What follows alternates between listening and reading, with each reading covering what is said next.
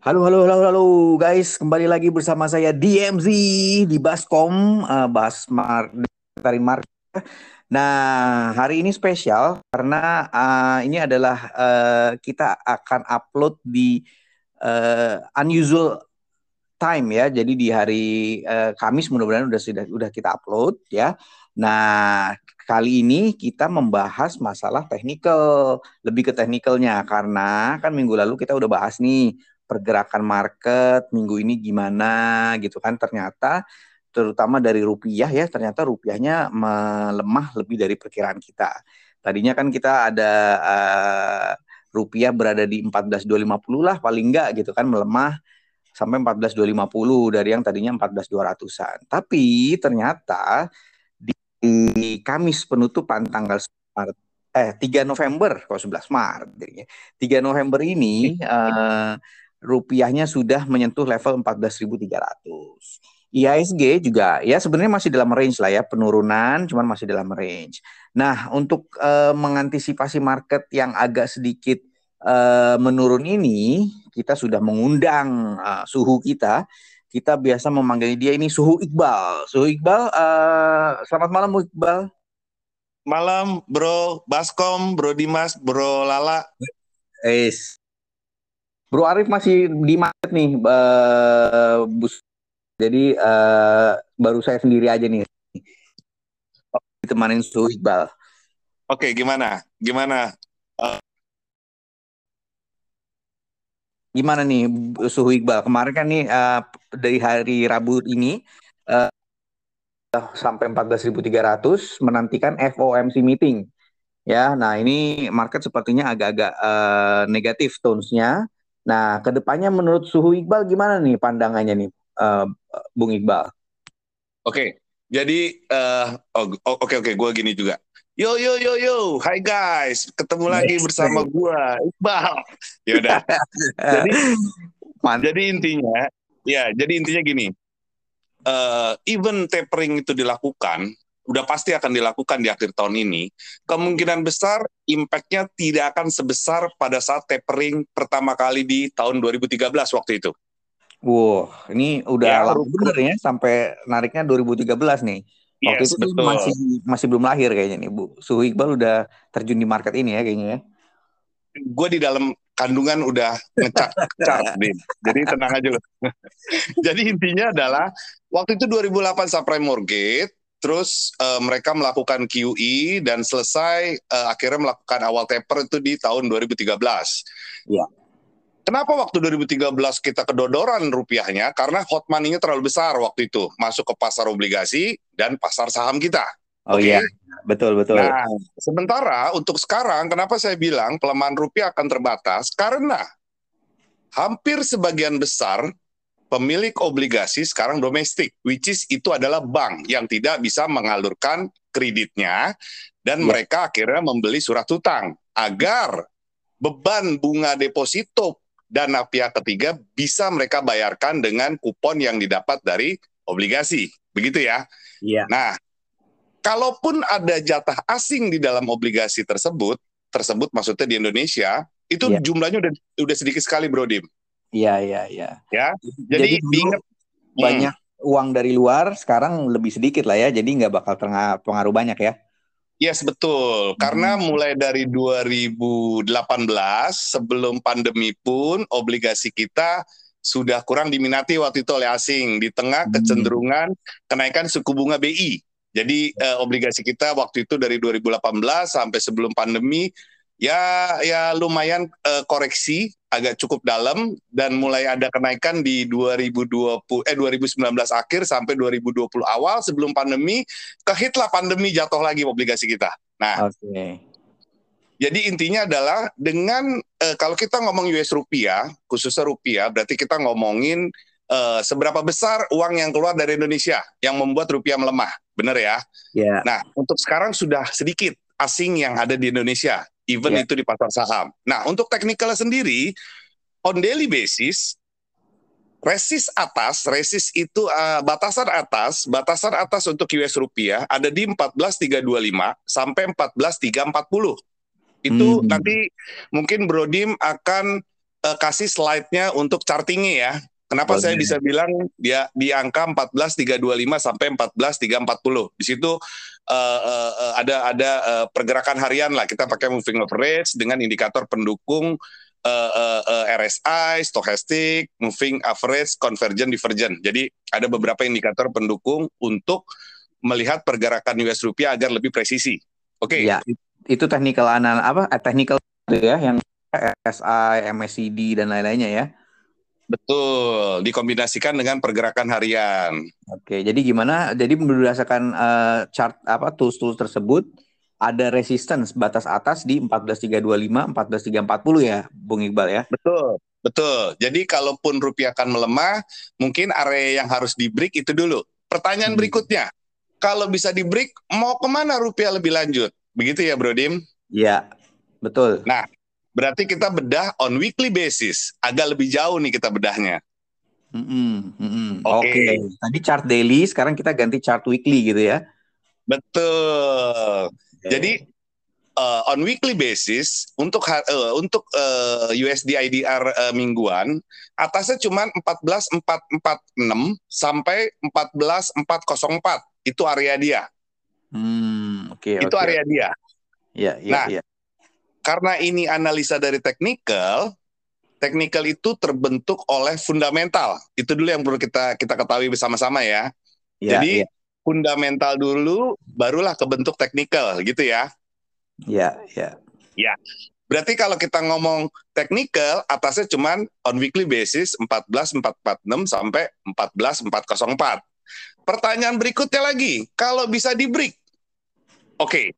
Kalau memang rupiah akan melemah di atas 14.446, berarti ada sesuatu yang terjadi walaupun sentimen positif menjelang akhir tahun cukup besar, window dressing khususnya. Benar Bro Dim ya? Ya, betul. Yes, betul. Itu yang bisa menarik dana asing masuk ke Indonesia, masuk ke pasar saham ataupun obligasi untuk mencari yield yang lebih besar. Benar ya? Betul. Nah, berarti kalau memang rupiah melemah di atas 14.446, berarti ada sesuatu yang besar. Entah corona, gelombang 3, ataupun terjadi bencana yang cukup besar. Perubahan iklim contohnya. Iya. Itu special case banget lah itu ya berarti ya. Yes, betul. Kalau nggak ada kejadian itu, rupiah tidak akan melemah melebihi 14.446. Menurut saya. Mantap, Suhu Iqbal. Keren sekali ya. Jadi kurang lebih pergerakan rupiah seperti itu ya. Tadi yang seperti Bung Iqbal katakan ya paling 14.325, 3.50 untuk mingguan. Kalau misalnya break 14.400-an ya. Ya untuk daily 14.325 sampai 14.350, untuk weekly 14.446 sampai 14.404. Iya, oke, sip. Oh ya, mungkin sebelum ke lebih lanjut ini harus kita ini dulu ya, catat dulu bahwa recording ini dilakukan pada tanggal 3 November jam 8 lah kurang lebih ya, jam 8 malam sebelum FOMC meeting jam 1 dini hari nanti gitu ya Bung Iqbal ya. Betul. Nah ini menarik nih Bro Dim, kalau kita ngomongin FOMC ntar pagi nih Bro Dim. Ya, gimana Bung Iqbal? Oke, jadi gini, FOMC ntar pagi itu akan membicarakan seputar pengurangan pembelian obligasi mereka. Tapering lah bahasanya. Ya. Benar ya? Cuman yang akhir-akhir ini terjadi, di semua negara maju, mereka mengalami namanya stagflasi. Keren kan bahasanya tuh? Betul, stagnan dan inflasi ya. Betul. Berarti inflasi tidak sehat. Kenapa saya bisa katakan inflasi tidak sehat? Karena angka pertumbuhan orang yang bekerja tidak naik secara signifikan mengimbangi angka inflasi yang naik. Ngerti nggak maksud saya nih? Iya.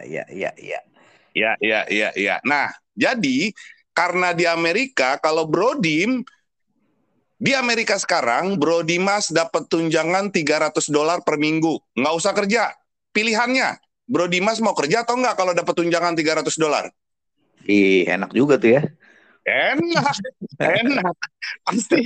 Pasti lu gak akan kerja ya enggak? $300 men, kali itu per orang loh. Kali 4 minggu, 1.200 gak kerja. Lu pulang berangkat pagi, pulang sore, ya enggak? Gitu-gitu doang. Gitu-gitu doang pertanyaannya. Ya kan, gitu-gitu doang. Nah, makanya gue bilang, di Amerika enak. Makanya itu yang menyebabkan 20 negara bagian di Amerika mengurangi penjatahan pemberian tunjangan. Karena mereka melihat orang-orang jadi makin malas nih. Itu yang menyebabkan harganya naik, yang bekerjanya nggak naik-naik. Ngerti nggak, bro? Kalau di Indonesia, dulu sebelum ada BPJS, lu sakit di bawah jembatan, paling orang ya tinggal nunggu mati aja tuh. Bener nggak? Betul. Nah, beda. Makanya sekarang, ya, jadi intinya nanti pagi itu, kalau saya melihat, kemungkinan taper yang Bro Dim pernah jelaskan di Baskom sebelumnya, iya 100% benar. Taper akan terjadi akhir tahun ini. Cuma yang ditakutkan oleh market sebenarnya bukan taper ya, Bro Dim. Apanya nih, Bung Iqbal? Kapan kenaikan suku bunga pertama kali dimulai? Ya, betul. Itu. Nah, itu dia. Betul. Ya. Nah, yang perlu dicatat, jumlah pengangguran di Amerika itu bulan Februari 2020 sebelum pandemi 3,5%. Mei kemarin, Mei 2021, angka penganggurannya 5,8%. Oke, per Agustus kemarin berubah menjadi 4,8%. Nah, pertanyaan berikutnya, apakah mereka akan menurunkan suku bunga secara cepat jika unemployment rate-nya masih bermain di atas 4%? Menaikkan suku bunga kali ya maksudnya ya, jika betul, menaikkan suku bunga. Gitu. Jadi pertanyaannya adalah, apakah dia akan menaikkan suku bunga secara cepat jika melihat pengangguran masih di atas 4%? Bro Dimas, jawabannya gimana? Ya, kalau penganggurannya masih tinggi, ngeri-ngeri juga ya. Betul. Kenapa? Kenapa kalau penganggurannya tinggi masih ngeri-ngeri juga menurunkan suku bunga? Menaikkan suku bunga, sorry. Ya, intinya kan bisnis mau expand, kalau mau minjem duitnya tinggi ya susah juga ya. Yes, 100% correct, Api. Ya, jadi betul. Jadi kalau suku bunganya naik, kemungkinan ekspansi untuk pinjam duit ya perusahaan makin kegiles di tengah harga energi ya untuk mendorong produksi cukup tinggi ya, Bro Dim. Harga gas, harga solar ya kan naiknya cukup signifikan kan. Jadi tahun depan belum tentu juga ya naikin suku bunga atau gimana nih menurut Bung Iqbal? Saya melihat angkanya ada di angka 4. Kalau dia bisa turun di bawah angka 4 unemployment rate-nya, kemungkinan suku bunga akan naik. Nunggu itu dulu ya? Nunggu itu aja. Kalau inflasi kita nggak ngomong karena mereka dulu ngomong gini, saya akan menaikkan suku bunga dan tapering pada saat angka inflasi di atas 2%. Sekarang 3,8, bro. Iya kan? Iya. Iya, permasalahan inflasi nggak sehat. Jadi nggak mungkin dia menaikkan suku bunga walaupun inflasinya tinggi. Dia akan melihat angka penganggurannya. Begitu, Bro Dim. Oke, nah berarti implikasi terhadap IHSG gimana nih? So far kan agak turun nih profit taking. Nah, kedepannya gimana nih setelah FOMC meeting menurut Bung Iqbal dan secara teknikalnya? Oke, menarik di sini. Pertanyaan yang cukup baik. Menurut saya, berdasarkan penutupan tadi, pertama, tadi beberapa hari ini saya menganalisa bahwa indeks akan koreksi di bawah dan akan mendekati area 6420 sampai 6390. Ternyata berbalik arah hari ini, menjelang FOMC nanti pagi. Agak rebound ya tadi ya. Agak rebound. Nah, menariknya adalah yang masuk dari area 6050 sampai 6100. Asing belum keluar. Ya, gede, cukup besar nih di bulan Oktober kemarin asing masuk cukup besar. Oke, jadi bentukan candle on daily basis indeks hari ini cukup menarik. Jadi kalau teman-teman dengar podcast ini, teman-teman bisa Google tuh bentukan candle hari ini tanggal 3 November berdasarkan 2 hari candle kemarin, namanya adalah bullish harami. Oke, candlestick pattern ya. Yes, betul. Bullish harami. Ini artinya bullish apa harami nih? Tapi ada juga yang bilang bentukan candle 3 hari belakangan ini namanya three inside up. Nah, dua-duanya bullish nih. Oke. Kita bahas on daily basis. Terus indikator pendukung yang di bawah, baik lagging indikator maupun leading indikator, dua-duanya positif. Berarti mau naik nih, bener ya? Iya. Oke, berarti kita akan ngomong resistnya di berapa? Resistnya adalah once indeks besok bisa tutup di atas 6.600, maka indeks akan coba all time high di 6693.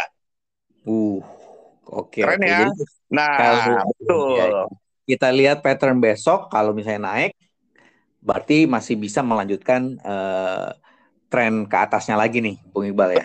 Betul. Kalau dia bisa break 66, dia akan coba all time high di 6693. Once dia bisa main di atas 6693, let's say di 6700, berarti sky is the limit. Nggak ada limitnya lagi. Mantap. Seru banget dong nih ya kalau begini ya IHSG ya, harus dibuat naik nih besok nih sepertinya. Betul. Tapi ada tapinya, Dim. Kalau kita bongkar on weekly basis, indeks masuk technical correction. Oke. Ya kan?